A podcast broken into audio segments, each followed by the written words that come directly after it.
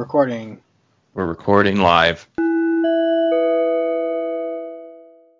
Hello and welcome to Recording Live. I'm your host Dexter, along with my friend Matt.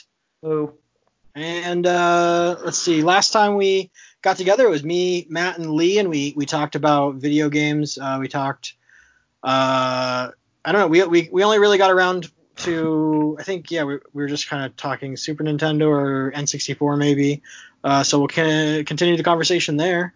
Um, but in the meantime, it's been weeks. Uh, we we had Fourth of July last weekend. Um, what else has been going on? I, I went back to work. I, I, I, was in the in the office this week, so that was fun. Um, any anything new with you, Matt? Or no, no, not really. Oh, I'm trying okay. to think. uh, just uh, work, honestly, and that's about it. I'm trying to think if I really did much. Uh, you and I got together uh, after the podcast the next day and uh, hung Yeah. out for a little bit at your home and made s'mores, which was uh, like honestly one of the. Uh, it, it's such a small thing, but it, it's legitimately like in my top five things that I got that I've done this year. I know, Well, right? But it's Let's been do such- it more. It was yeah, it was a lot of fun. I don't get to. Uh, we bought that uh, little burner, like I guess it's like a tabletop heater or something for. It goes like in the tent hole or the or umbrella hole of a table. Uh, we got that specifically to make s'mores, um, and I don't think I get to use it. We and we usually have like everything on hand to just go out and make s'mores, but usually by the time the kids are in bed, we're just like ready to go watch TV and go to sleep. So uh, we, we haven't gotten to make s'mores as much lately as I'd like. So It was, I was it was wonderful. yeah, I was glad to have you over and do that. Uh, the Uh, fun thing was I actually saw uh, some marshmallows to, uh, the other the, yesterday and today at work, Yeah. and they're like Hershey's marshmallows. They're like they're Oh. they're giant marshmallows for s'mores, but it looks like Yeah. they have like chocolate chips in them. oh, interesting. I feel like that would just get extra messy. Like, because the chocolate would be melting while you're roasting them, maybe. Hmm. Yes. Interesting. See, I need to try this now. I have to go find that. Uh, so okay, cool. Yeah, that was a lot of fun. Uh, and I don't think I've had a chance to. I mean, I haven't hung out with anyone other outside my family uh, for quite a while, so it was a blast for me, and I appreciated you coming over. Yeah. Um, having me. It and was a great time. yeah. Uh, and then I, yeah, I actually, I had, I had taken a bunch of time off. We repainted my whole house. Uh, my wife had to climb a ladder up the two stories for like our vaulted ceiling in the in the entryway and paint like way up there. So I appreciated that from her. So kudos to her. Uh, I scared to do tried climbing. It, the ladder was it's a it was a wooden ladder from my father-in-law, and it was a little wobbly. Uh, and just I think our body types like it just Kelsey's taller and I'm hev- heavier I guess so uh, to put it lightly. Uh, and so I think just not weighing as much and then being just having longer arms than I do in general she just was kind of better suited for it. And then I was just able to at the bottom do a better job of like keeping the ladder steady. So I it was terrifying for me uh, to be up to even get halfway up that ladder um, Okay. And then she did a really good job at one point. She taped the uh, the the paintbrush to a pole to get to like do, to do the trim work up on that edge. Like there's an edge in the middle of the stairs where the ladder just couldn't get to. Mhm. Uh, and so she was able to get that and did a wonderful job. It was funny. But we yeah we repainted the whole house or the whole main living area. Uh, I think the only space that's not painted that we haven't painted since we moved in now is like the main basement area which is like our main living room and then Mhm. the the bathrooms main my, the master bedroom and i guess the laundry room which will probably never get painted but Yeah. uh my bedroom has like some wallpaper in it so i'm sure that'll never get painted just because we don't want to have to redo the or take down wallpaper It's not fun. yeah, exactly.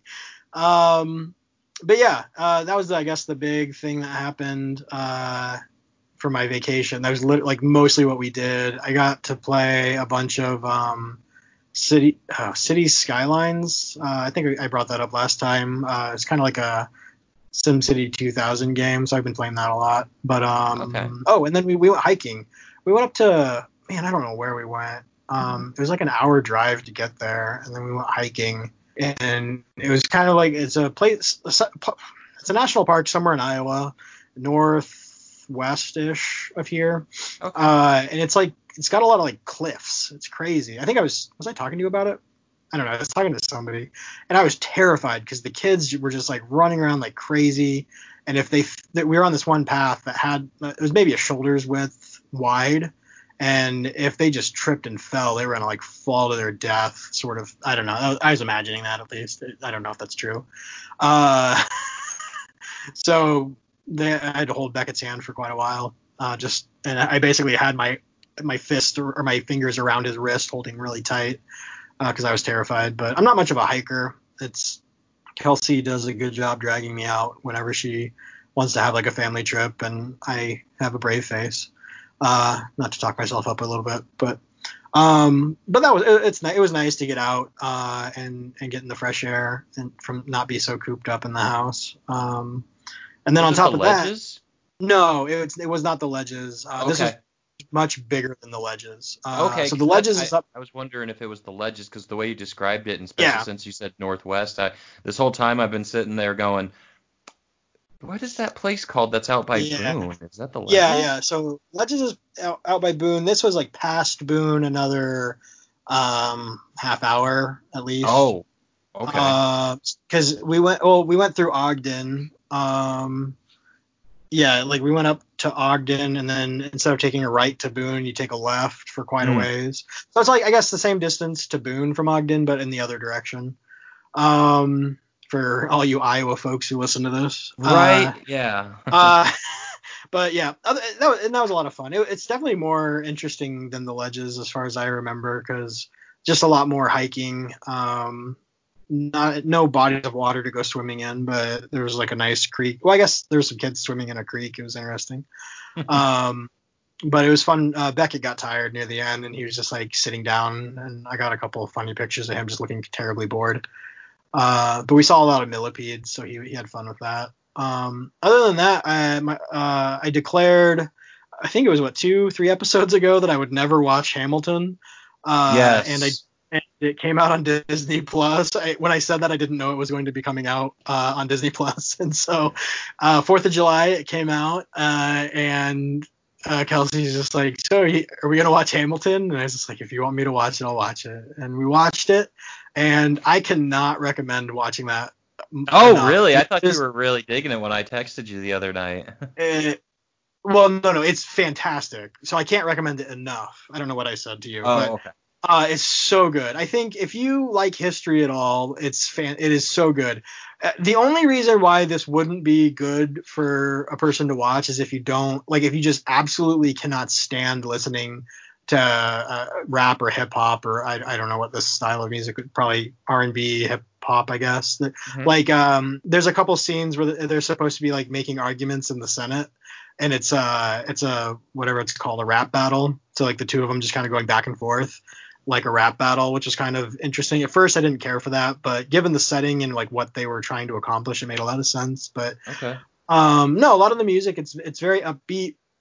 I found out about a lot of character characters, uh, historical people um, that just we never learned about, and I just terribly interesting folks. Uh, there's a guy named um, Hercules Mulligan. Like, come on, you have the name Hercules Mulligan. How are we not le- like learning about this guy? But even more uh, interesting about it, the fact that his name is awesome, is that he was a spy in the like in wa- President Washington's like spy ring that he had, which I didn't even know that existed. Uh, and I guess he was a tailor, and so Washington stationed or had him go somewhere where the British were stationed, uh, and he was a tailor for the British uh, militias and he or military, and he would just like talk to him while he was like sewing up their pants or whatever uh, to get details. And I guess there was one particular, two or three occasions where like the the British soldiers were just just flat out said to him like, "Oh yeah, we know exactly where Washington's going to be tomorrow. We got him cornered real good." And so he uh, he had a um, oh, what was the name? He had a slave named Cato, I want to say. Uh, and he would just like hand off like some paperwork to, to him saying like, "Oh hey, Washington, don't go there. They know you're going to be there." And since he was a slave, uh, he he would just like say like, "Oh, I'm on, I'm doing something for my master," and they would just let him through. Like the British never questioned this guy because he was a slave, not Hercules Mulligan, but her, his slave. Uh, and so he would just like walk right through and go straight to to like Washington or whoever and just deliver these messages. Um, and I guess like Hercules, I looked into it. It's not in the musical. Like none of this is actually in the musical Hamilton, but uh, I guess Hercules was the guy that Hamilton lived with when he first moved to America. Because if you're not familiar with Hamilton, he actually is from I think the the Caribbean somewhere. Uh, it's unsure like who his parents are. Um, the the musical, the first line is, uh, "How is it that the son of a the bastard son of a whore, something something like can become Hamilton essentially?" Uh, and so that's kind of a funny beginning of the musical, but it's in, I didn't know that about Hamilton either that he was basically a nobody from uh, the the Caribbean because he's such a white looking you know European guy, which I assume he has a French descent if he's from the Caribbean. More than uh, likely, yeah. But uh, yeah, so Hercules Mulligan is just such a fantastic character, uh, and, and, just in real life, like he's just a very interesting person to to research and look into. Uh, and then there's another guy, uh, the Marquis de Lafayette. He so he was a French soldier or a French um, officer. He he became an officer at the age of 13, which basically for what I understand, means he came from money, so he, his family was well off and probably purchased his way into the military.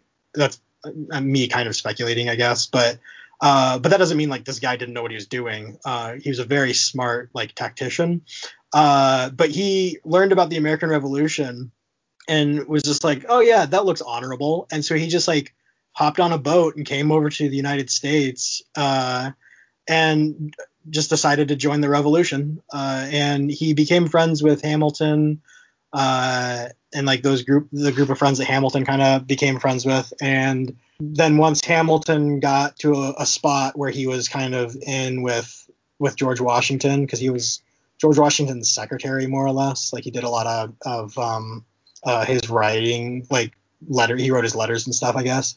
Uh, and so then once he started getting more, like Washington was asking him for advice and stuff, and he was like, "Hey, I know a guy." He's like, "I got a guy who could be a spy. I got a guy who could be a general." And that's how he got from uh, Lafayette like into the military there, and so he became a major general, and he helped with like I think three major battles in the Revolutionary War, and got and he went back to France at one point to get help there, and then after that war, he he went back to France and helped with a ton of revolutionary stuff there. And so he's actually known as like this great, um, like, like uh, I can't think what, what the term is, but like a great soldier of two of two worlds. And it's just like these are two in, very interesting people that we've never learned about, uh, like in high school or whenever we learned about this stuff. I guess when did we learn about it? I would say, you, we learned about it in elementary school, I think, didn't we? Elementary school and uh, and middle school. Yeah, well, when they made us like read Johnny Tremain, and I just found out what like two years ago, uh, you told me that Johnny Tremain isn't real. Yeah, it's fiction. Which is hilarious. It's a fictional book during uh, yeah. uh, pre-Revolutionary War. It was pretty much a uh, not propaganda, but propaganda. But basically propaganda, yeah. Which... Yeah, it it was uh well not even pre-Revolutionary War. It was during the Revolutionary War, but yeah, it was. It takes place during the Revolution. I think it was it was written like much later. But yeah, yeah, it's there's like a way to get there's a way to get like boys to learn about the Revolutionary War, I think, without them realizing it. Yeah, very but, yeah. very interesting. I was actually looking up uh, Hamilton while you were talking too, and yeah. uh, very interesting upbringing. Yeah, he's from Charleston, mm-hmm. and uh, he was born in Charleston, and he had a uh, a sibling, an older brother, and they were born out of wedlock. Yeah, uh, like I think his father just kind of like walked out on him. Um, I presume. Well, I, I, mean, nobody knows anything about this person, and from what I understand too, nobody really knows anything about his mom. Like, just uh, nothing's she, really yeah, documented. She, was, she uh, died young. She was British, uh, half British, half uh, uh, French, and his father was a Scotsman. Yeah, yeah, yeah. Okay, they know that. Yeah. It's weird because his birthday is unknown. He he's got two yeah. different birthdays. Yeah, and I think it's speculated that he or that he was like 19 when he came to go to college because uh, he went to New York. He wanted to go to King's College, or he went to King's College, I believe, which became oh, what is King College now? King's College, yep. renamed Columbia. Columbia, yeah. So that's where he went and became a lawyer. So he did a lot of the. He wrote a lot of our. Um, uh, well, he was in the, he was the Secretary of Treasury, and so he did a lot of our the start of just the, the way we handle money and stuff. And I guess he did a really good job of it. I lived a lived a pretty good life. Uh, died at 49. I mean, and that was Yeah, a he gunshot. But even still, 49. That's that's pretty young. good life expectancy for 250 Yeah, years well, ago. and the what? So the second half of that play, the musical is quite depressing and just horrible because of just how just bad of a person he kind of is. Um, like I, I I don't know if it's worth I guess talking about this too much, but like he he's so he's notoriously killed by Aaron Burr in the in um in a duel. So I mean, just the fact that he's the type of person who does duels, but apparently he was very into them. It seems like because his son died in a duel defending Hamilton's honor. Uh, and from what I from what the musical makes it out to look like that he he pretty much encouraged his son like, oh yeah, go do this duel, that's fine. And then his son gets killed, and then um and then he himself like he seemed to be of the mindset that like nobody actually gets shot in a duel, like nobody does that. And then yeah, that was a bad way to think for twice in his life. uh, but then like just the reason why Aaron Burr even like challenged him to a duel, like he was pretty much asking for it. Uh, he was antagonizing Aaron Burr like crazy. Which not to say Aaron Burr wasn't like kind of an not a great person either, but it's interesting. It's a good musical. The music's catchy. Uh, it's a it's fun history to learn. I mean, and it's not like 100% accurate. There's a lot of you know liberties taken, but good. Oh gosh, yeah, recommend it. especially for something that happened over 200 years ago. Well 200 years ago and it's all hip hop music. Like there's one point where he said he's um during one of the rap battles with uh, Jefferson Thomas Jefferson because Jefferson was over in France during the whole revolution. Uh, and so then he comes back afterwards and they're in the Senate. They're like both secretaries like in Washington's cabinet basically. Uh, and so Washington wants them to kind of discuss these two options. And one of the things that Hamilton says is like you were over in France while we were in the trenches, and I just like look over and to my wife, I'm just like, they didn't have trenches in the Revolutionary War. No, no, but, uh, no, they but I didn't. mean, just that's something tiny, and it just, but you know, it's just it's it's liberties, and it just makes the music sound good, sort of thing. Which you just kind of have to remember that when watching it and thinking about it as history. Yeah, I mean, I I do love history, so when I get Disney Plus again, eventually, I'll I'll watch it. Yeah, I, I I love history a lot. It's the one th- subject that I excelled in greatly Yeah. in school, and that's why, like I told you, if you like that and if you need a show to watch, I very much recommend Hell on Wheels because it yeah, takes you told me it that.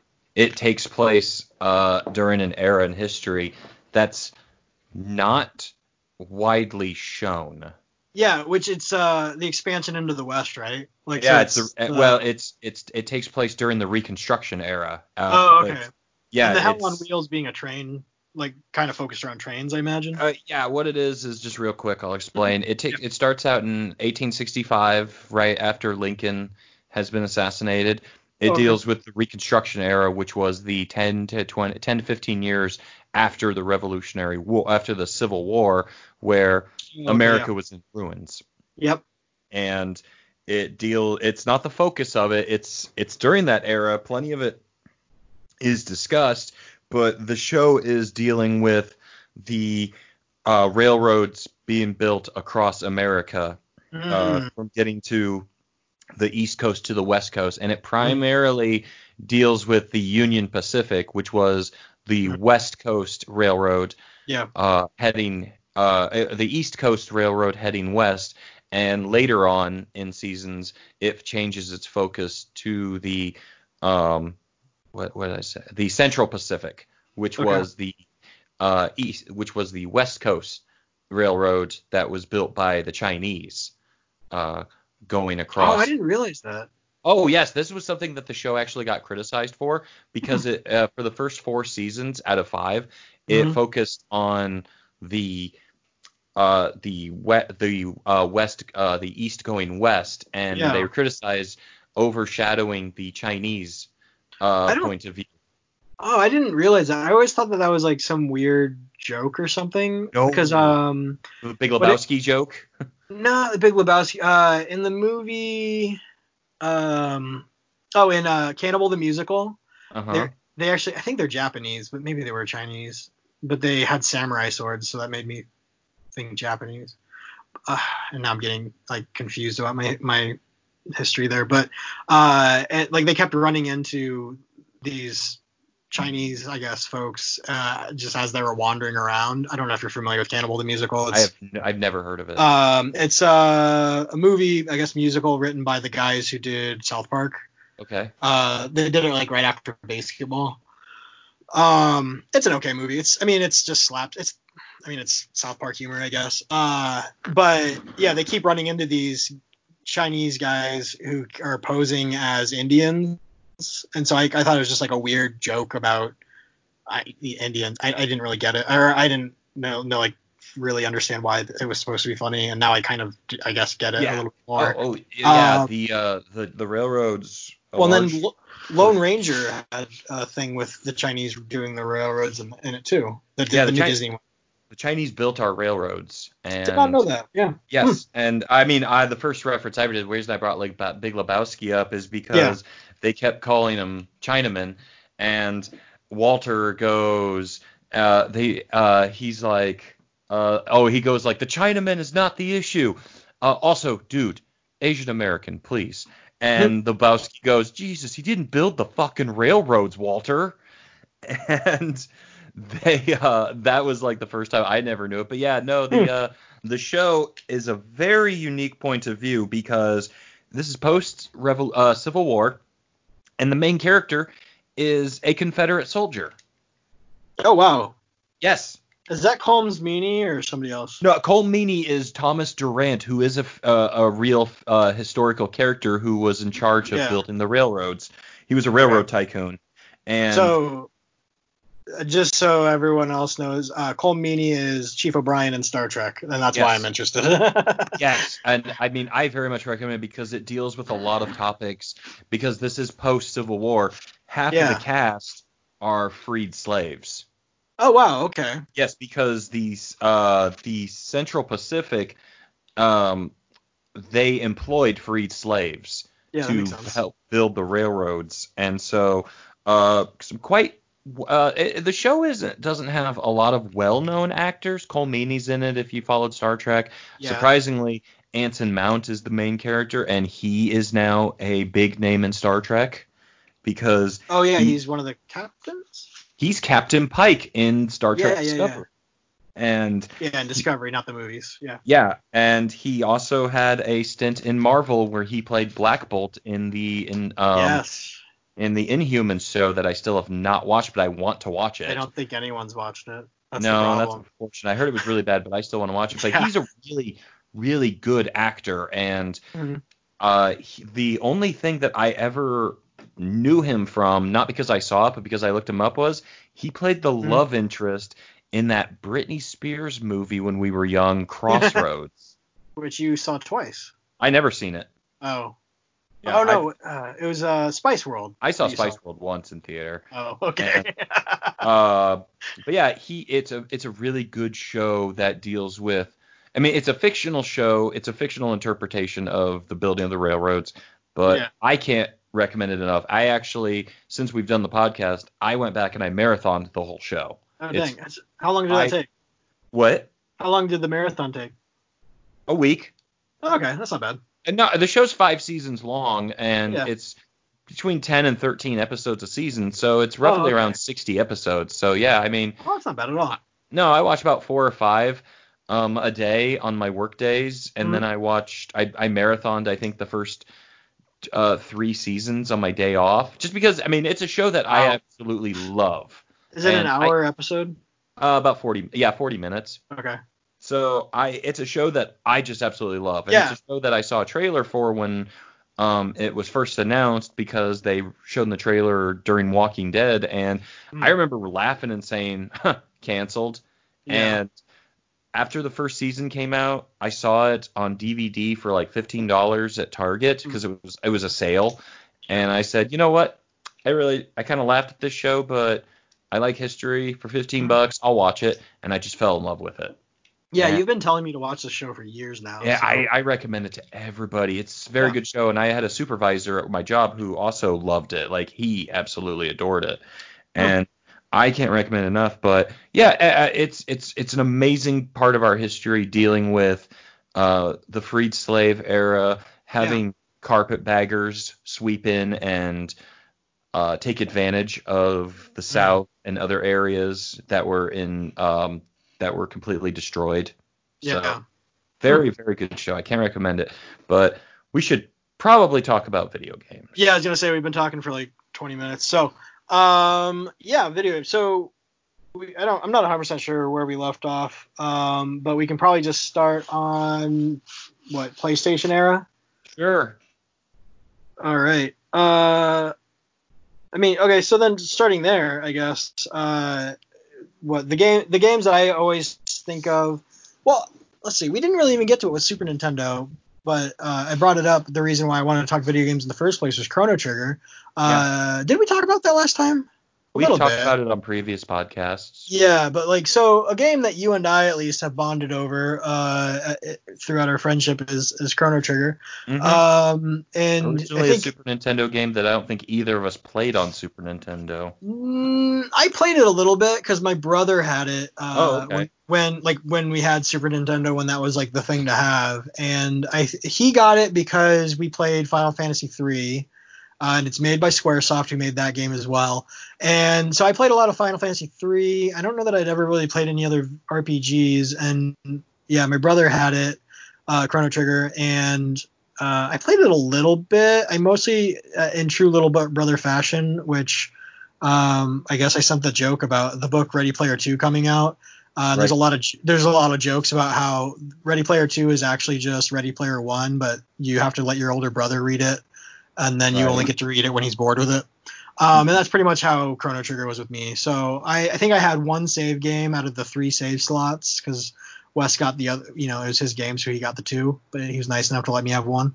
Uh, and yeah, so it, it was a game I played a little bit of, but I don't think I really played it until it came out on the PlayStation, which is maybe why I was I, I always think of it as a PlayStation game. Um, so it came out in the uh, Final Fantasy Anthology or Final Fan- Final Fantasy Chronicles, I think, which was uh, Final Fantasy V, uh, Chrono Trigger, and maybe Final Fantasy. F- it might have been four and five in Chrono Trigger. I don't remember now. It was uh two. It was Final Fantasy IV and Chrono Trigger was part of that uh, that disc set. Oh, okay. I have that. I have it. It's in my closet. I don't want to go dig for it though. But um, yeah. So I and I 100% only bought it for Chrono Trigger. I couldn't. That Final Fantasy game wasn't great. I, I think I Uh, played it just because I had it. But I agree. You showed it to me. You said, "Hey, you like the Dragon Ball Z designs. This is the Dragon Ball Z design." yeah, it's the same. It was Obviously, the same guy. I was I got hooked right then and there, and I picked it up too because I had a PS1, Mhm. and I think I yeah I think I had a PS1 already, or I I got a PS1 and I got Mhm. Chrono Trigger for it, but yeah, it came with a Final Fantasy IV, which Mhm. was at the time regard like it still is regarded as a good game, but oh man, yeah, that's a Super Nintendo game that looks like a Nintendo game. Final Fantasy IV. Yeah. Yeah, I did. I'm guessing it was an early, early one or something. Oh, super early Yeah. one. Like it was probably one of the. I think it. ah, Man, it was early, early. Like probably two, probably Well- 92 or 93 game, which was beginning of the lifespan of the Super Nintendo. And it never came to America until that because we didn't It came get. out as Final Fantasy 2. Oh, it did. So we Yes. got one, four, and then six as one, two, and three. Okay. Yes. uh, which yeah. Uh, but anyway, so Chrono Trigger is was just a fantastic game. Uh, it- it's always funny. I, I've tried to explain it to a couple of people, and whenever you have to talk about it, so I, I don't know if it's a great idea to describe the game other than just it's a time travel game where you're fighting an immense alien and there's a lot of magic. That's, Uh, that's it. That's all you really have to say. whenever whenever I try to talk about it to anybody, they just kind of get glassy eyed and just don't seem to care. yeah. Uh, but it's always fun when you run into like a new friend who has played it, and you just have like a best friend for life. It's That's- amazing because uh, I met another guy as an adult who played it as a kid, and we just talked forever about it. It was a lot of fun, and so it's just one of those games, I guess. Um, I, That's have, great. I, I I've had two different experiences. Tom Yeah. Is a big Uh-huh. fan of Chrono Trigger. Tom Yeah. has the cartridge, and it's Yep. it it costs between three and five hundred dollars. Did he buy it uh, at that got amount? it at half or- price books for pennies. Yeah, a long time ago, very long time ago, before Yeah, it yeah, yeah. jacked up in price. And he's considered selling it a few times, and I, I've always told him don't do it. And but yeah, Tom and I has a huge love for it. He loved it because he played it when he was younger. Uh, and I remember drawing Chrono in high school, and Mhm. another guy who was a pretty big nerd, he criticized me for being a fan of it. What? Criticize him for knowing about it and not being a fan for it. He criticized me being someone who only played it for the PlayStation and never played it for the Super Oh. Nintendo. One of I those. mean, that's like hating on people for being Weezer fans because they only like had ever heard the Green album. And being like- criticized by another nerd is like Uh, oh, it's it's it's really cringy. And he, Yeah. I remember he's like, you only, I guarantee you've only played it for the PlayStation. Uh, and I remember always kind of, it's it's it's that it's that hipsterish mentality like that of yeah, yeah. Well, of just arrogance of like I played it when it actually came out, or it's like oh you listen to CDs or MP3s, I only listen to. it's that kind of Yeah. attitude, and I mean the thing is that was 20 years ago. yeah, I still remember that because it was something that I was passionate with, and to find Yeah. someone else who liked it, only to give me a snobbish attitude about it because of how I played the game, that stuck with me. Uh, yeah. but Sorry. yeah, it, that is uh, that is something too. I mean, we talked about that. That kind of criteria, that kind of uh, persona does exist in the video games too. I mean, yeah, we were talking about video games. This was a time when there were three uh three consoles going at it. So, Uh, okay, yeah. Going back to what uh, are you talking about PlayStation time? I was talking about PlayStation during that time. That was also during the uh six the Nintendo 64 and the uh Uh, GameCube. not the time. GameCube uh the oh, uh the Dreamcast. Oh yeah, because GameCube was Sega Saturn the slash PS2 Dreamcast. Uh, yeah. So Dreamcast did Sega Saturn become the Dreamcast? That was two different things, right? No, but it, they were about the same time. The yeah. Dreamcast man. preceded the uh the uh Saturn. Yeah, my cousins had a, I think they had a Dreamcast, uh, and I think I only ever played Pandemonium on that. That's such a weird game. It's like a Never touched one. I've never seen Yeah, one. I was never impressed with that system. Um, I was never the impressed with Sega in general. Whatever happened to the Jaguar? Was that Super like Super Nintendo equivalent? Yeah. No, Jaguar was Sega.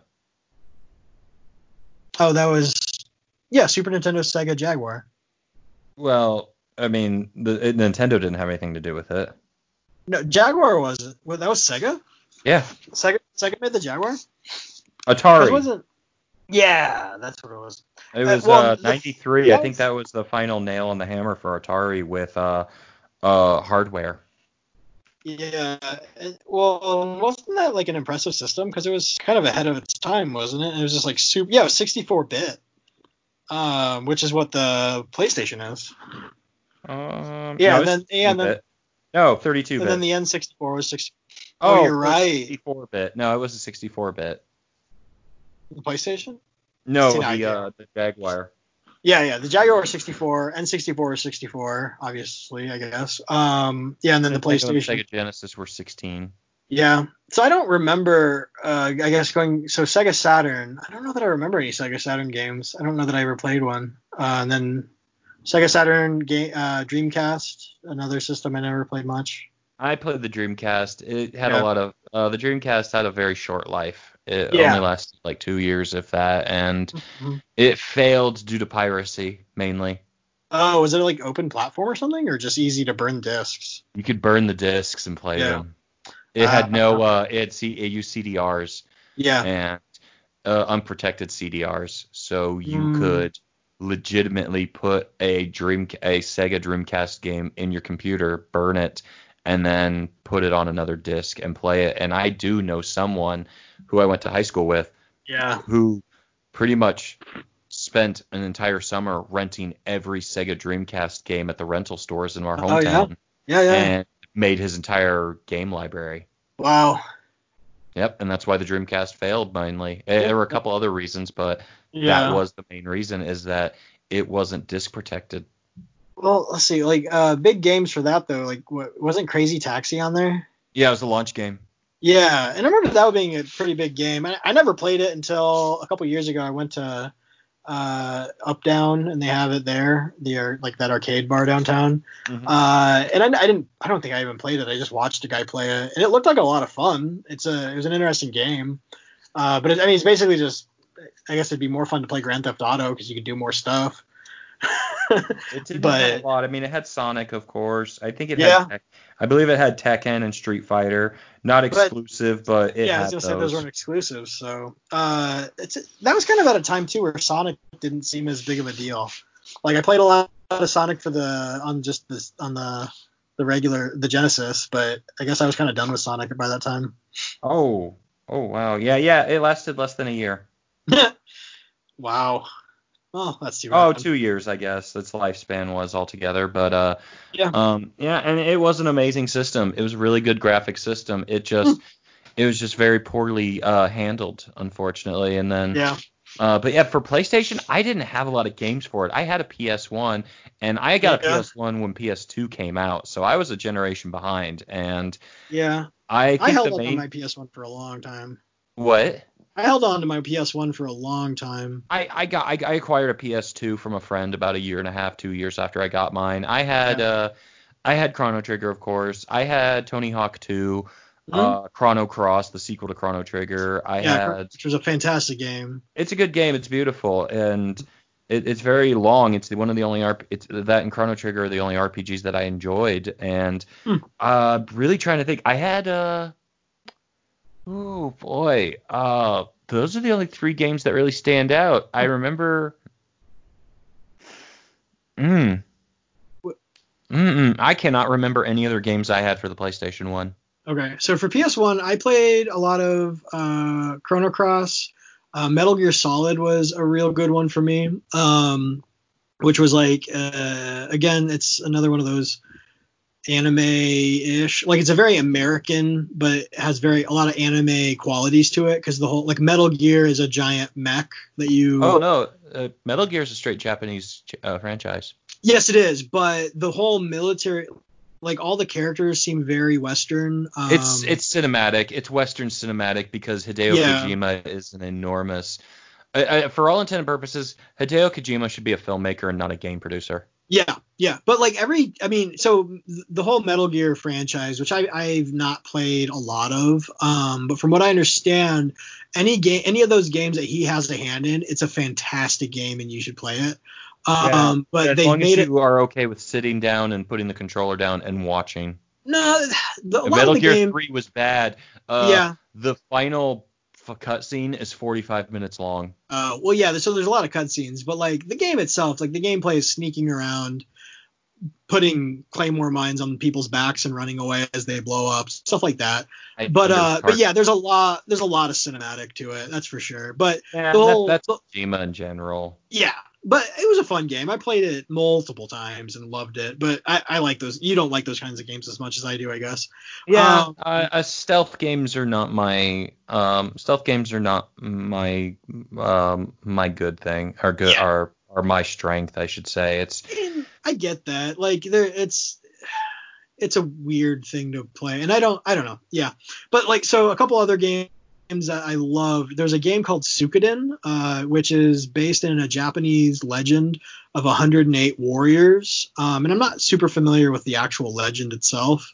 Uh, but Suikoden has like went on to do so. Uh, sorry, what it is is it's a game about like this kingdom, and the king has been influenced by this witch, and so he's gone evil. And there are like eight general, eight maybe six, I don't know. There's there's a handful of generals that kind of are in charge of different regions. And you, as a character, you're the son of one of the generals, and your best friend is turns out to be like 100 or 200 years old, but he, even though he looks like a little boy, mm-hmm. and it's because he has this special magic glove that has like the most powerful rune in the world. And so the game consists of like all these runes that give you magic abilities. Uh, some of the generals have one, and that gives them kind of some weird ability. Like there's one that's basically a vampire because of this one rune that he has. Mhm. Um, and you you basically you realize like who this witch is and that they're influencing the the king or emperor in a weird way, and so you kind of defect and you go join the resistance, and you end up leading the resistance, and you go through and you defeat each general uh, individually, and then eventually you get to the witch and you have to fight her. yeah. Uh, it's a fantastic game. Very like good, amazing story. It's a very long RPG though. It's probably one of the harder RPGs I ever played as a kid, which I don't know. That doesn't mean much because I I don't know that I was ever actually that good at them. Um, but that game went on to have several sequels. Uh, I think the PS2 had them mostly. I don't know if there's one on the PS3, but if you ask my brother, he's he's played them all, I think, or at least a couple of them. And I guess Suikoden 2 was way more popular than Suikoden 1 was. Um, and I don't know, just just an interesting game. The gameplay, like you had, you had six characters as you went into battle, and it was like the first game I ever played where like you had uh, characters with different range abilities. So you'd Mhm. want to put like short range people in the front row because you had two rows, and then mid and long range people in the back. And if a mid ranger was in the back, they weren't as powerful as if they were in the front, sort of thing. So the strategy was a, there's a little bit more strategy than in the typical um, strat like uh, RPG. I feel like, um, and there's a lot more fantasy. Like that game itself felt way more Dungeons and Dragons than like any other RPG I think I ever played. Um, and it, it introduced me to a lot more fantasy things than I guess even like other Final Fantasy or Chrono Trigger ever did. Uh, with like the demi humans, like half dog, half people pe- things, and um, more dwarves and elves and stuff like that. It's a it's a good game though. I play it fairly frequently. It's it's a lot of fun. Um, but yeah, other than that, I guess on the PlayStation, just the like just whatever Mortal Kombat, Street Fighter, uh, Ridge Racer Revolution was like the first game we ever had, so we did a lot of racing. But I don't know, I like I enjoyed that system quite a bit. I held on onto it for for a long time. I didn't want to. I, I held off on getting a PS2 for a very long time. Um, but the PS2 was a solid system too. It lasted forever. Yeah, I, I I really I had a PlayStation 2 and I again I have no memory of the games I owned for it. I really don't. Yeah. I all I remember is uh it still had no it still had no internal um uh uh saving ability. It was still based on memory Yep, cards. memory card, yep. And I Uh, well, no, remember uh, Final very Fantasy fr- X came out with a hard drive, so What? you could buy a hard drive eventually, but Yeah. it didn't come that way. Yeah. No, and I just uh, remember the biggest memory I have about PlayStation 2 is it played DVDs and also so many times getting error reading disc on games. Oh, really? Yeah, all the time. Like all I the time. I hate. two. I ended up hating the system. Like I, Hmm. I legitimately hated the system in the end, and I, I ended up getting an Xbox. I think in 2004, way uh, years after it came, finally came out, and that was more or less the game system that I had way more Okay. appreciation into. Now, now this said, um, I think it's easy to say, say right now. There's not much to discuss about with Nintendo anymore. I don't. I have never owned another that- Nintendo system, Yeah. So uh, after the 64, which I didn't so even own. I owned a Super, and that was it. I've Yeah. never bought another Nintendo console. I think I I had a 64 late. Uh, I bought it, or I I did a weird trade with some friends, and I ended up with a no no I got a GameCube. That's how I got my GameCube. Uh, yeah, I don't think I ever had a 64. Um, I only ever played it at our friend's uh, Travis's house. Um, a little bit. We played a lot of GoldenEye for the 64. That's really uh, GoldenEye and I guess uh, Mario Kart. Um, is that the is that the, was that the first system for um, Super Smash Brothers or was that GameCube? It was I don't GameCube. remember. Oh, okay. I, I don't know. I mean, I never played it. I, I've Yeah. I, I've never played them, and this is the the biggest uh, thing I can say about Nintendo. Uh, they're th- financially, publicly, everything. They're not, but to me, they're a complete failure of a company. and I, I'm Yeah. sorry, But for me, they're a complete failure because they have not made a console since Super Nintendo that I've ever wanted to buy or Oh, and play I- games on because I they agree. always feel a generation behind the current China uh, current other consoles. Yeah. Well, the I mean, so 64 was a failure too, by the way. Like it lasted a long time. yeah, It was a failure. Um, all the games were really weird. Like it seemed like everything had a cartoony feel to it. Like nothing didn't. I, Oh, I don't I- know. I've been watching a lot of the gaming historian that Lee Mhm. recommended the last podcast, and yeah, yeah, yeah. I've learned a lot about these things. Mhm. A lot of a lot of companies won't uh, uh, uh, still won't, but wouldn't work with Nintendo on games because Nintendo was still relying on the cartridge system. When the PlayStation came in, it was disc. Mm, and- yeah, yeah. A, a 64 um a Nintendo 64 cartridge can only hold like 15 megabytes of of information whereas uh the yeah it was it was something weird oh wait no maybe I was thinking I think it was like 70 megabytes even then still Okay. it's nothing uh whereas a standard CDR can hold Mhm. 700 megabytes Yeah, what and and, which is interesting too.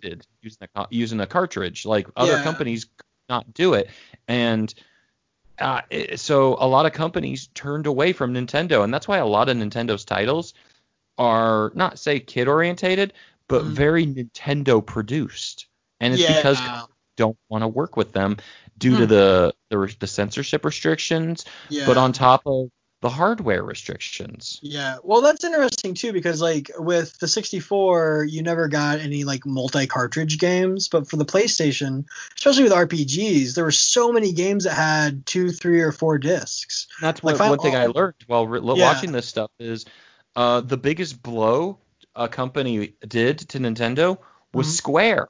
Like for all intended purposes, Final Fantasy VII probably should have gone on the 64, but there was Mm. no way in hell they were going to be able to put that Oh, game. yeah. on a cartridge. Yeah, because that was the first that was the first Final Fantasy that left Nintendo because that was uh because six was on Super as three, They had and then seven went to the. PlayStation. Yeah, yeah. Yeah, and I was it, I mean, they couldn't even put that game on one disc, let alone even attempting to put it on a cartridge.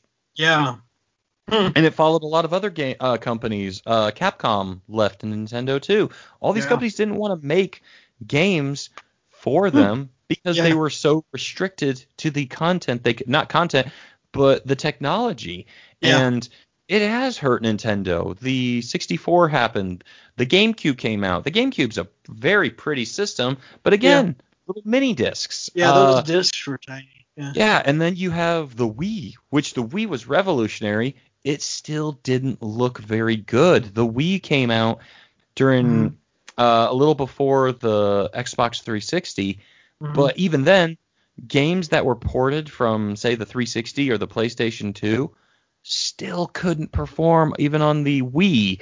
And they had to redesign games. My fa- one of my favorite franchises is Dead Rising, and Yeah. they did port Dead Rising over to the Wii, yeah. and they had to shrink the map and remove features in the game just to accommodate its Mm. engine.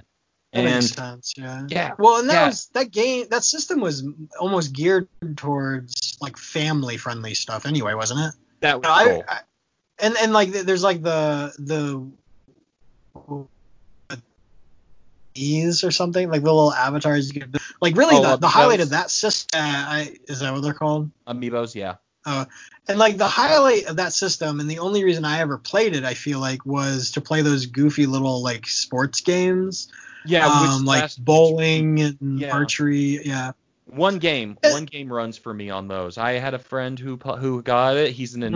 Nintendo uh, fanboy. Not insultingly to sound, but he is a Nintendo fan, and I'm not referring to Lee. Lee is as well, but uh, yeah, when the Wii came out, came over, uh, we played it, and I was bored within less than an hour. I didn't want to play anymore. I didn't want to play Mario Tennis. I didn't want to play ten- uh, Wii Tennis. I didn't want to play Wii Bowling. Oh, I didn't want to do Wii Baseball. I'm sorry, like I I don't really. I'm not a big fan of motion controls, yeah and that's what that was. It was motion control game, and so I. But like my sister has a Wii. My parents even have a Wii, and yeah, yeah my mom has a wii That's everybody has one. I I didn't want one because I didn't care Yeah. and there was nothing it was Yeah. offering. And even even Yeah. that said, uh, I I I, I don't like any of the games that they were making. I don't like where they took Zelda. I don't like where they took Mario. I Mhm. really am just not a fan of the direction Nintendo took. I was talking to Lee about this. I I hate the over the shoulder gameplay of Mario and Zelda. I prefer top down Zelda and I prefer side scrolling Mario. Mhm, mhm. So I I've never been Um, able to get hooked back into Nintendo. Like the Wii U was a complete flop. It wasn't a good system. Yeah. And the Switch Um, has rega- re, uh, regained confidence. It's still like when the Switch was get coming out. Yeah. You know what third party game they were promoting for it? Do you remember this at all, or did you ever hear about it?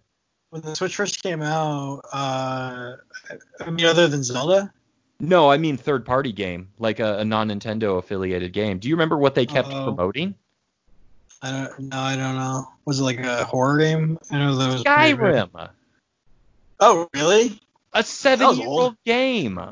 Yeah. Okay.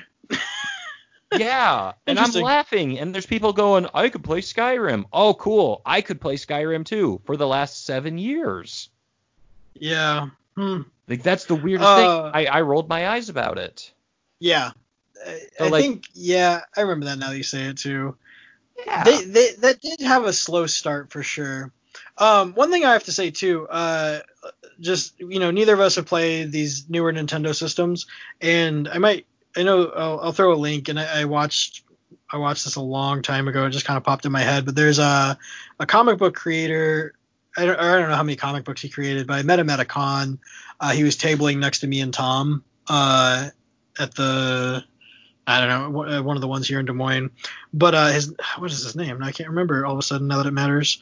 Uh but he has a youtube channel called the game apologist um oh nick nick media i think um but he had an episode a long time ago where he defends the the wii u which i thought was interesting he does a lot of he did a lot of videos on sonic uh which is funny too but he he talks about like you know these bad games and systems and kind of tries to look at the brighter side. So, I, and I'm not going to defend the, you know, or repeat what he said because mostly because I don't remember right now. I just remember that he does defend these things. So he's an interesting person to possibly look at. I'll put the link in the show notes. Lee texted me and said he doesn't want us talking about Xbox because he wants to talk about Xbox.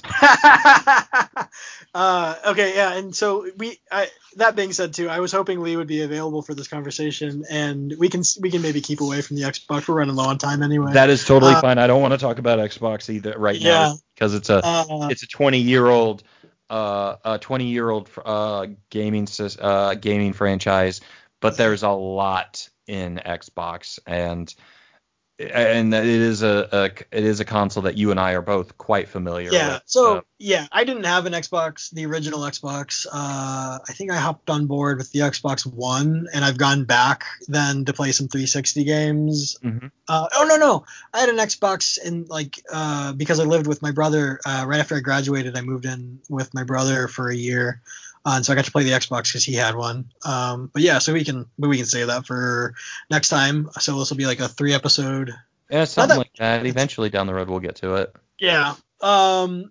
Yeah. So I guess then, is there any other systems to talk about then outside of I don't own a PS3 and I've never played one, so I can't really talk Uh, about it. Okay. too So yeah, PS3. I had one. Or uh, PS4, I should say. I don't own either. I stopped at PlayStation 2 because I transitioned to Xbox. Yeah. So I transitioned to the Xbox after the PS3. Uh, it was a it was a bit of a difficult decision I think I had, um, but I just decided I hadn't had a I hadn't had an Xbox since what freshman year of college I guess.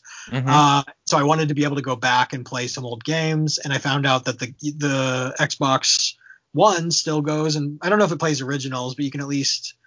Uh, I don't know that I was actually interested. I wanted to play 360 games, and so the- there the- it is backwards, but there Yeah. it is limited. Not Yeah. and I don't mean to say I, that might sound a little dirty and negative. It's not. There is an enormous library of backwards compatibility. And so I got the Xbox One, knowing that I could probably play any game I, I wanted to play for the from the 360, uh, which I kind of have already. Um, but yeah, so that's why I switched over from the PS4, and I almost I um, I almost regret it just because of Final Fantasy VII coming out, and hearing about that, and then I The Last of Us. But since I've seen that, I'm not that as interested. But so going back to the PS3 though, um, the PS3, I I remember two or three games that I really enjoyed for that. Uh, the Last of Us being one of them, which was for what it was at the time, a phenomenal game.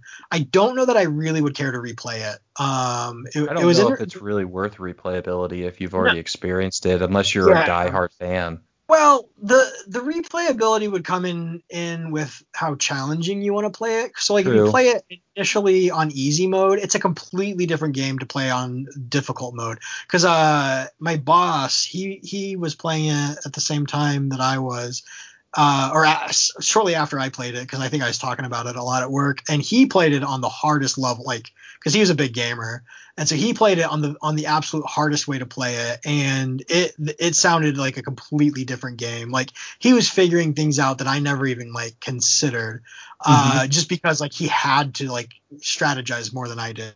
Yeah. Uh, and so it, it just it just changes the gameplay completely, which was interesting. Like the weird thing about that game, which he found out and I didn't, is that you pick up ammo for the weapons that you're using, which is just completely weird to me. Yeah. But and I, maybe that's common with games, but he thought Certain ones. Yeah, and I mean that kind of makes sense because that's the ammo you're using, that's the ammo you need. But yeah, would I, guess that is a staple. That is a normal staple. You Yeah. only pick up ammo that for guns that accommodate you. Halo was like that.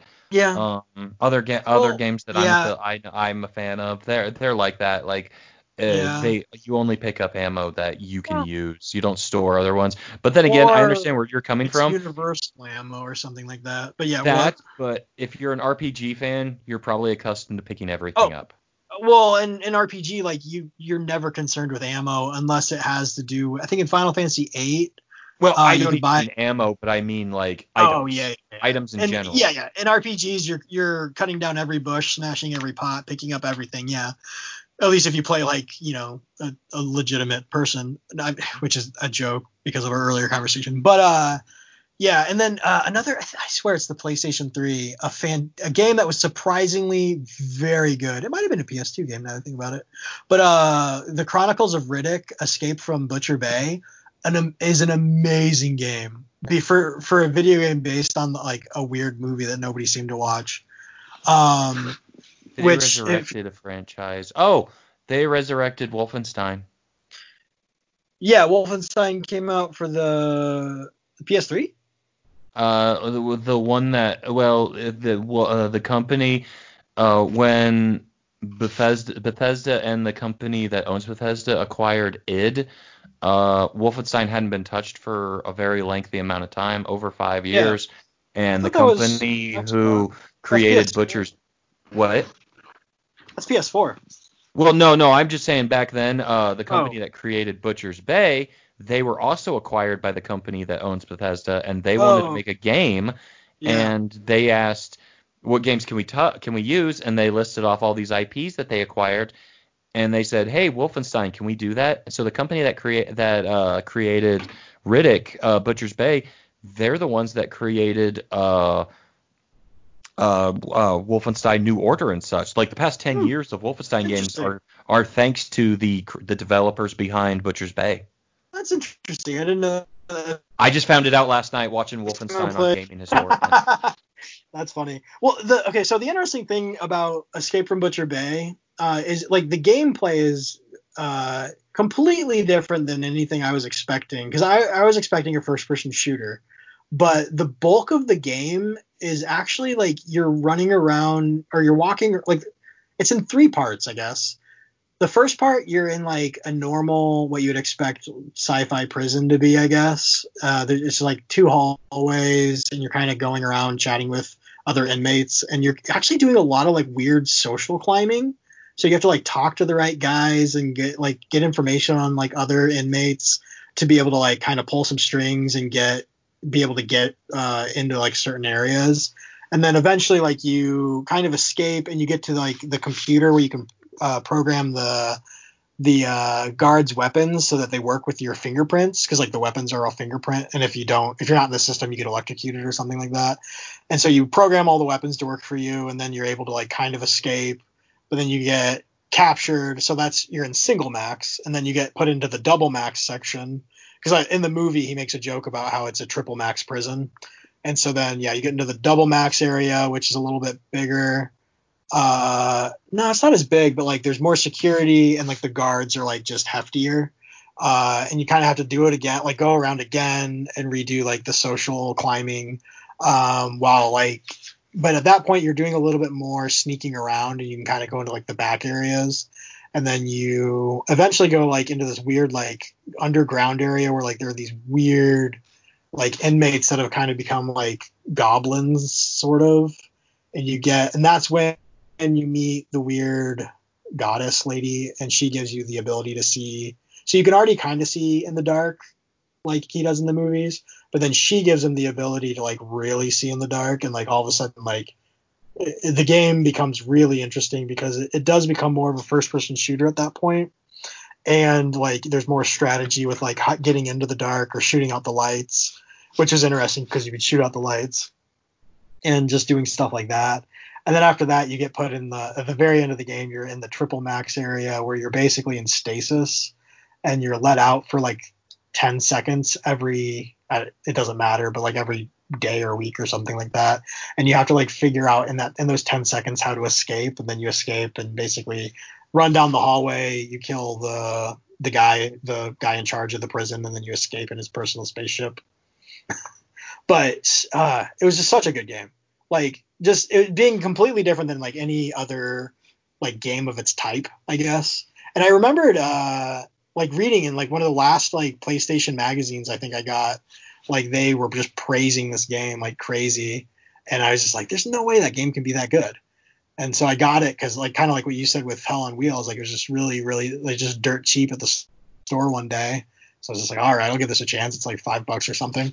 And so it's such a good game though. I think that was a couple games like that where I see they're really cheap and I'll give them a go. Figured, yeah, if I spend less than twenty bucks, it's not truly a waste of money.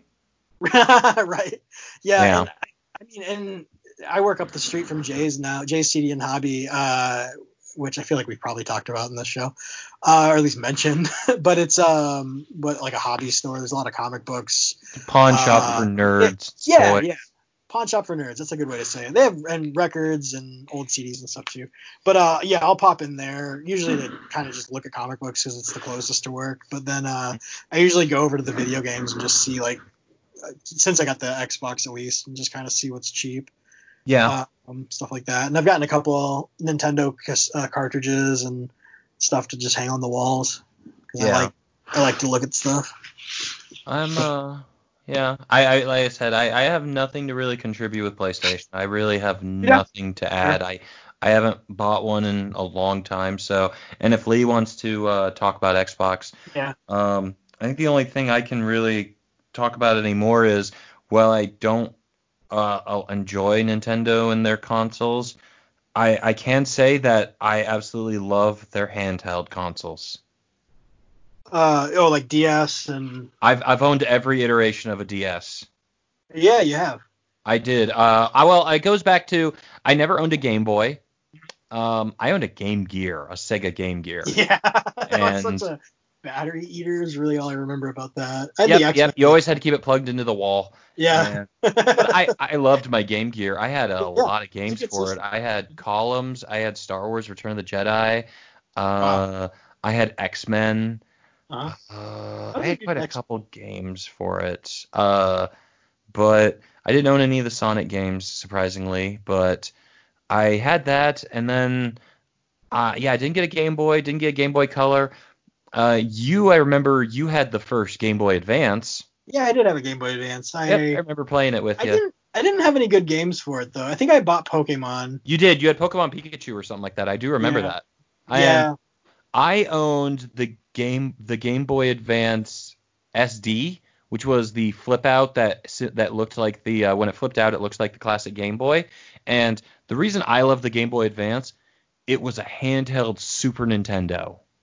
Yeah, and I had yeah. Legend of Zelda: A Link to the Past for it, mm-hmm. and I had I went in high school. I really liked playing Yu-Gi-Oh, so I had some Yu-Gi-Oh games. I had uh I had a, I think I had a Mario game, but yeah, I had quite a few uh, games for it, and I really loved it. I really loved that thing a lot. And when the DS came out, I wasn't a fan of the DS right away, but the moment they announced in 2008, so I don't know, it was like two years after the, uh, no, no, God, no, like three or four years after it came out, they announced they were porting Chrono Trigger and they were remastering it with the PlayStation cutscenes, but also adding dungeons to it and mm. extra levels that crossed into Chrono Cross. That I bought one. And I didn't know that it. I guess it had stuff to do with Chrono Cross. The the main villain in is is in Chrono is in it. Uh, the that? Dream Devourer or or Lavos is in it. Oh yeah yeah okay. And he's merged with uh, Z- Schala. Uh, yeah yeah. Yeah, she's in it. After you beat the game, you in can Chrono- fight the Dream. Uh, well, the, you can fight him and in Chrono Cross, you're saying? In Chrono Trigger.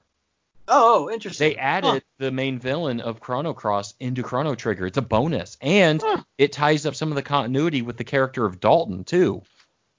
Oh, cool. Yes, it's amazing. Huh. They they added an entire uh, extra level in the game where you f- uh, they fight the the character Dalton in the year 1000. Okay, and so like you actually something happens to him.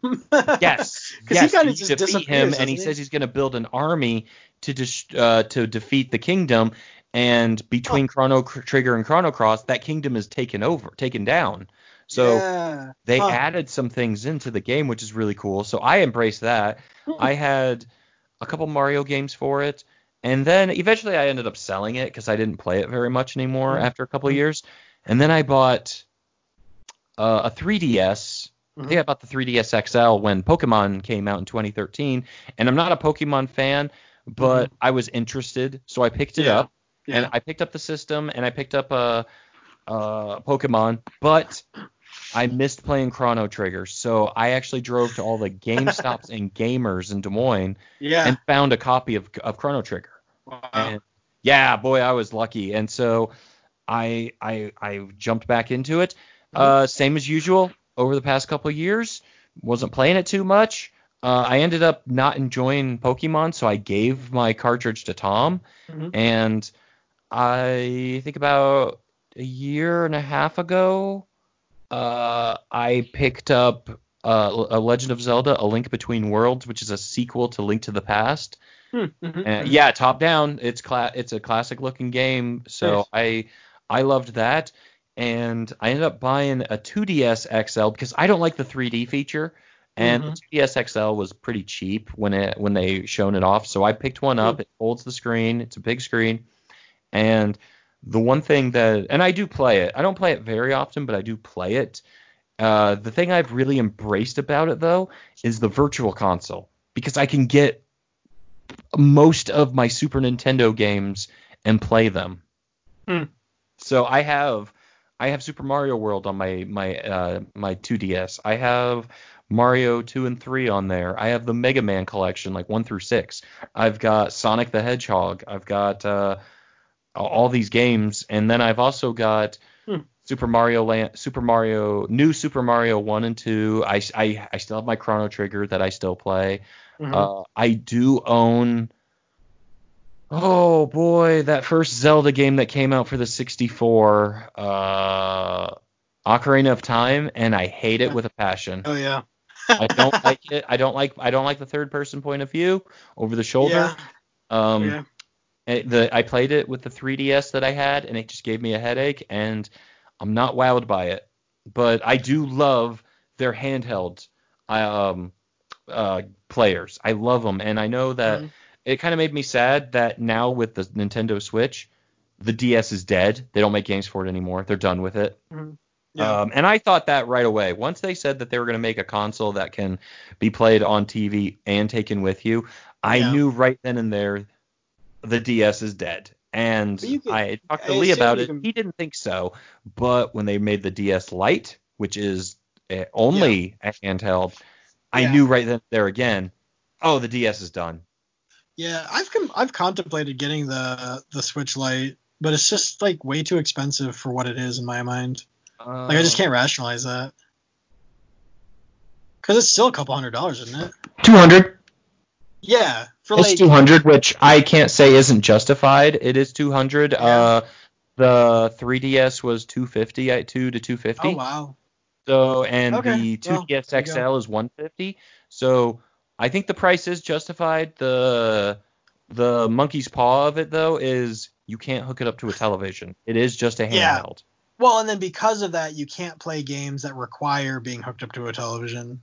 So I there, there's Any that are required for that though. Oh, there. From what I understand, because when I was looking into it, there's a there's there are some games, and I don't know what they are, where like you can't play them on the light because oh, of. I guess it's like the motion control where you have to use the nunchuck and stuff, or you have to take the uh um the the controllers and split them off and use motion control. I guess for those games, yeah, something like that. or the uh the Nintendo Lab, like the cardboard things that you can buy to build stuff. You can't use Oh, yeah. that Yeah. because the Joy-Con, that's what they're called. They're called the Joy-Cons. They are attached to the screen. Yeah, it's like one them off solid like unit. can the standard Mhm. Switch. That's that's weird that like you still can't like hook it up to the TV like with a cord or something. But Yeah, it doesn't have a dock. I'm sure there's probably a cord by now. The thing's been out for like a year. Yeah. But again, I don't know why you would because you can't take the Joy Cons off or use a third par- use a, an additional advanced controller. You have Yeah. to use the, the Joy Cons that are attached to it. So uh, I know Lee is an enormous fan of it. He got it when it came out. the and- Switch, yeah, He got his all three of his kids Switch Lites for Christmas. that's funny. yeah, and uh, unfortunately, I mean, you can do certain things. I believe there's YouTube on it and there's Netflix Mhm. on it. Hmm. Um, oh, okay, that's interesting. The thing about it is, I, uh, I I just don't think it's worth the money. I'm not. Yeah. Gonna, and the thing is, I guess that's one thing I should probably explain real quick about my video game uh, Oh, yeah. enjoyment. If I'm going to buy a console, I need to get my money's worth out of it in the sense of playing video games. And I have a weird mentality of how I I ratio my game my t- my money's worth. If an Xbox is four or five hundred dollars, I need to buy four or five hundred dollars worth of video games in that lifespan. hmm I don't rate it on how many game on the games I've played or the hours I put into it. It is Yeah. how much money I have invested into playing it is the way I do it. So I think after owning a, an Xbox One for four years, I think I bought ten games worth. So I Hmm. think I really did get my my game my my worth out of it. Yeah, It is a very unusual mentality. I understand if anyone disagrees with me, but it's how I it's how I value it. Mhm. I don't count Blu-rays in it because boy, I would have that would have happened a long time ago. But well, and like you could buy a Blu-ray player for cheaper than an Xbox, so yeah, and I need to do that because my one is kind of garbage. But I can't say that I'm Yeah. gonna play two hundred dollars worth of Nintendo Switch games. I have no Yeah. interest in playing Breath the Zelda game Breath of the Wild. Mhm. Same reasons I've already stated multiple times. Mhm. Uh, I can't say I'm wowed by any of the Mario games that are on it because those are the only two games that two franchises that truly matter to me with Nintendo. Mario, Yeah. Zelda. And as much as I think Link's Awakening looks really good, uh I'm I, I'm sorry, I'm I'm not gonna spend six. I said it in the last podcast. I'm not gonna spend sixty dollars on a game that should have been thirty. Even though I think it's beautiful, I did watch an entire gameplay walkthrough of it last night because I was interested in it. what, And what is Link's Awakening? I'm Link's Awakening is a Game Boy game. Okay, They Oh, and they remastered just- it for the Nintendo Okay. Switch. interesting. Yeah, they redid it, and Yeah, uh, I wanted to play it, but I Mhm. don't. I'm not going to buy a Switch for it. So again, pulled out my uh, my 2DS, went to the Virtual Console. Uh, it's five dollars. I told Lee about this. I have. I I know at, with tax and everything, it's six dollars and forty one cents. So I have it five dollars and eleven on my Nintendo balance, and no, six dollars and eleven cents on my Nintendo balance. And you can't just go, oh, I'll just pull my credit card out and use this. You have to Yeah. buy Nintendo currency, and it goes into 10, 20, and up. Oh man. I am not spending ten dollars for thirty cents to buy that game. I'll probably do it eventually if I see something else on there. But yeah, you need to uh, find another thing. yeah, and I haven't found anything on there that I want. That's so weird. Like you have to buy things in increments of ten dollars. Yes, yeah, you're Oh, buying gee. cards essentially. You're buying currency, and I would like to play Link's Awakening because I watched the Game Historians uh, review a game uh, a video Yeah. on it. It's a weird game. It's a it's got Mario characters in it. It's it's a passion project, Oh wow. but it's based it's heavily influenced with from Twin Peaks. The game developers were fans Wait, of what? Twin Yes, I'm not joking. Oh, okay, I gotta play this game. You need to uh okay so um i'm gonna i'll give you a little bit of some info on it but i, I i'm gonna tell you after, after if you got some time watch this 10 minute video about it because the That's game hilarious. is about it's a sequel to link to the past. Uh zelda ganon the triforce are not in the game. Link Okay. is on a boat uh sailing out to sea to hone his skills in case of threats ever return to hyrule. A storm destroys his boat and he washes on shore Okay. and he's on a mysterious island that on the top of a mountain is a giant egg. And he's told if he wants to escape he has to wake up the windfish which is in the giant egg. However uh the he starts to learn that a prophecy says if you wake up the windfish the world will end. And it goes into all these weird hmm. situations of dreams and things like that but very much the thing is a passion project developed by fans of twin peaks yeah, that's awesome. i'll recommend watching this video to get a good idea of it but Yeah, yeah, yeah, yeah. I just lee wanna watch that. has it he plays it he says he's got one more dungeon left to do Wow. and when i read all this and watched it all i'm like i want to play this game i never played Yeah. Link's Huh. awakening and it's a sequel to link to the past so that's cool. I'll probably shell out the ten bucks eventually so I can play the original Game Boy version. It's the Game Boy Color version, which looks very pretty. So yeah, uh, again, it looks just like Link to the Past though. It's top down. It's very. I mean, it's a 26, seven year old game. So, but yeah, uh, I, I I can't recommend enough what Nintendo has at least done, which is allow you to play all their old games. How and you Yeah. can do it on the Switch too. You've been able to do it since the Wii. Hmm. Again, can't justify buying a brand new console just so I can play 25, 30 plus year old games. Yeah, yeah, no, and that's kind of how I was with it too. Like it's just it, it, the cost is twice when I was willing to pay for it, I guess. But Hence why we both own classic consoles. And yeah, I did fire up my classic console this uh, over the past two weeks since we talked, Mhm. and I tried to play Mario RPG. I don't like that game. I've never played it. I, I, I barely recognize it exists. Uh, forgot you that it would like it. It's very. Okay. It's made by Square and Nintendo. Um, oh, interesting. Yeah, Square made it, and Huh. the thing is, it is classic RPG, and that's my problem. I'm not an RPG Yeah. fan, so yeah, I have difficult getting into it. But it is regarded as one of the best uh, looking and just overall best games of the Super Nintendo. You would, uh, I, I know you don't have an ability to play it, um, but it is a game that I do recommend RPG fans. it's very interesting. I'm gonna try and- I'm gonna try What- and get into it. yeah. Speaking of which, too, uh, another good RPG uh, that I know is a good gateway for uh, another friend of mine to get into RPGs was uh, made again by SquareSoft or it's Square Enix now, but whatever. Uh, is um, uh, uh, Kingdom Hearts. So it's uh, basically Final Fantasy, but with Disney characters instead. And I mean, so they pull in a lot of Final Fantasy characters. I think Final Fantasy Seven, uh, Squall is in it at some point or another. But it's you play as some kid. Like I don't think he's anybody. What? Sephiroth is in the game. Yeah, yeah, yeah. So yeah, Sephiroth, Squall, a lot of Final Fantasy characters in general are in it, but it's it's primarily, I believe, just a lot of Disney characters. I think Goofy is a main character. I don't know if Mickey is or not. He's He at least in it. He's in the game. um, yeah, but like the main character, you're this kid with like his sword looks like a giant key. Uh, I, I don't know what the game is about. I just I knew I had a friend who played it a lot, and I'd never played it. I just knew Square made it, was like, and I told him like, hey, if you like that game, you'd probably like probably like Final Fantasy. And it was right around when I had bought all the Final Fantasies for the PlayStation, like when they were re-released, and he just ate through every single Final Fantasy game. I've never seen somebody play like through Final Fantasy games that fast. And this was right out of college. Like we, you know, had our first jobs and nothing really much going on in life. So like he, I think like he would just kind of go to work and then come home and play these games. Uh, but it was just interesting because like he, the only RPG he knew was was Kingdom Hearts, and then he just loved Final Fantasy after that. So that was interesting. I don't know. Yeah.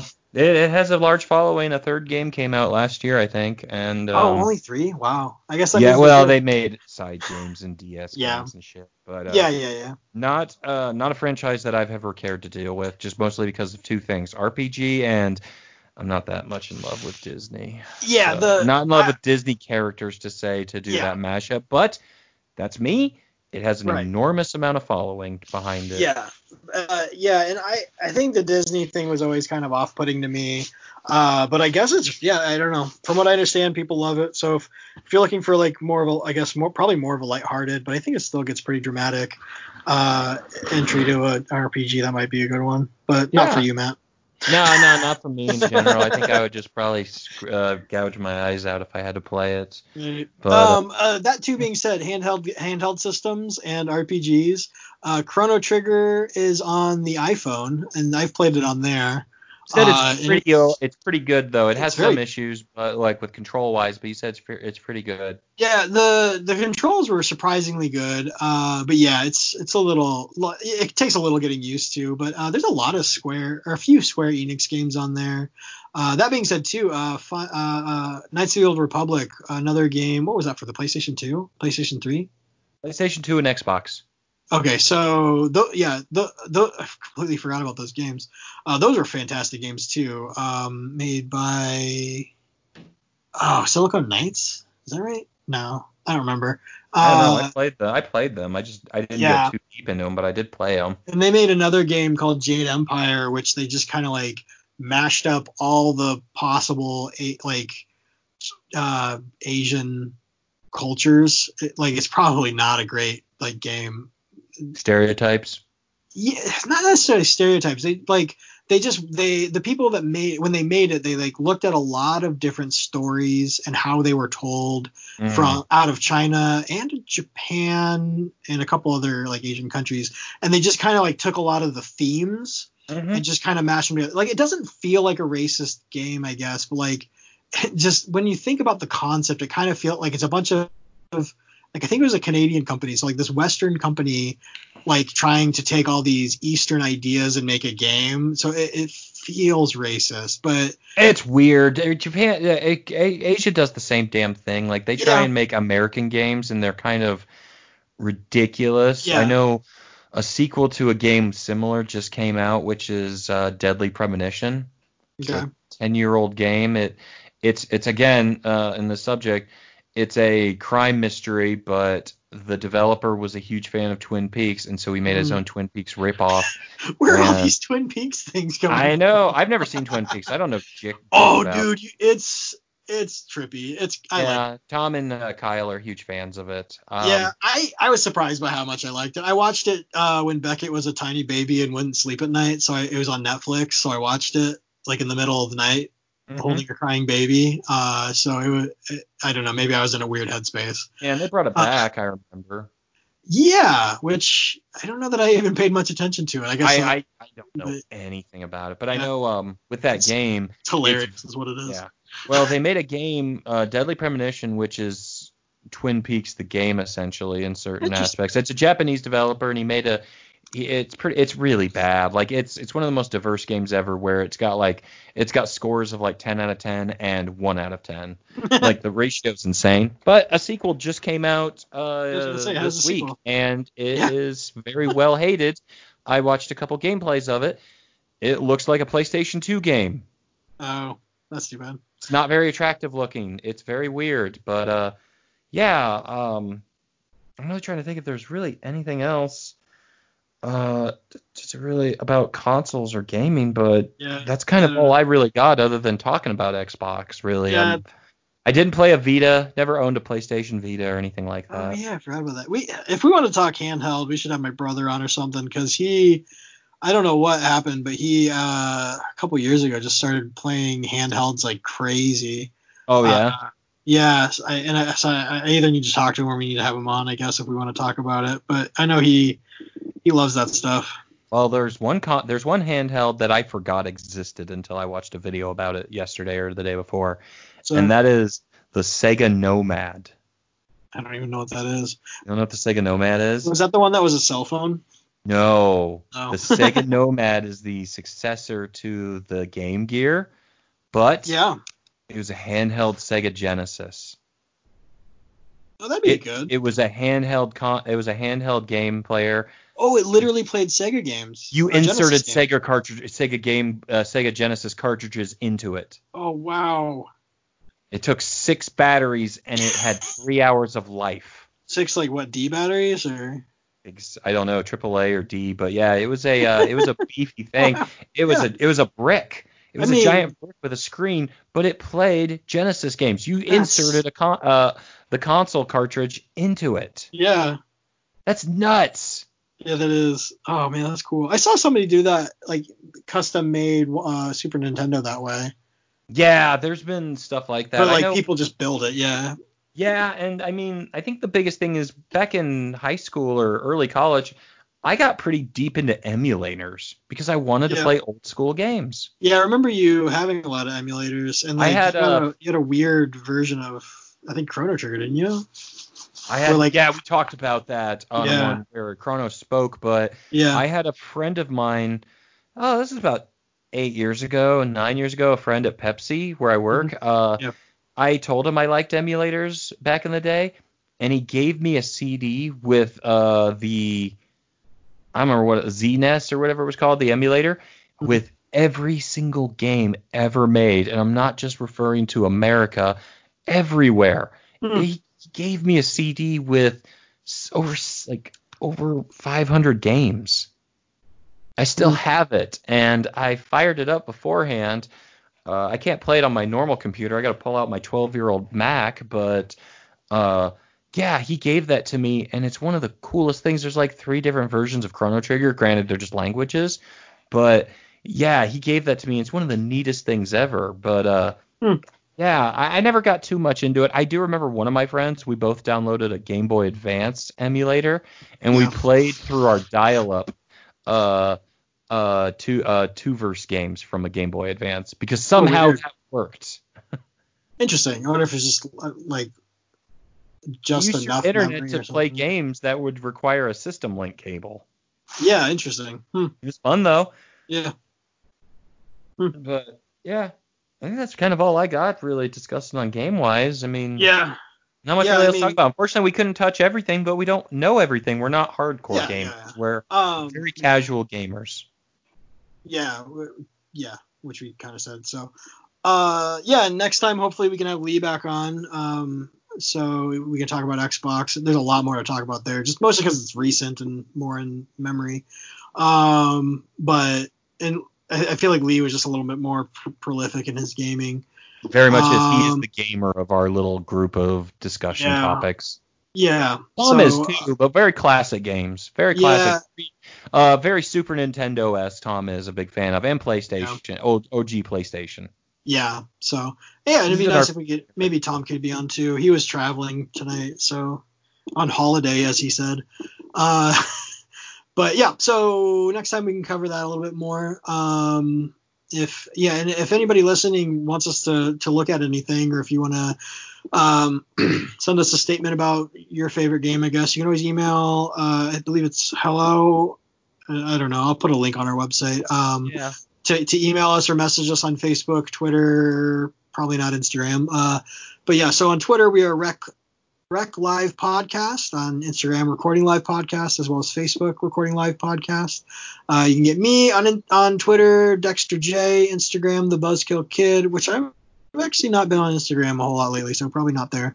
No, Um. But yeah, but yeah, uh, Facebook. Um, you can always hit us up on that page. Uh, yeah, like I said, recording live podcast. Um, yeah, are you back on on the social Um, medias? a little more frequently. I mean, it's Mattio984 on Twitter. That's pretty much the only way if anyone reaches out to me.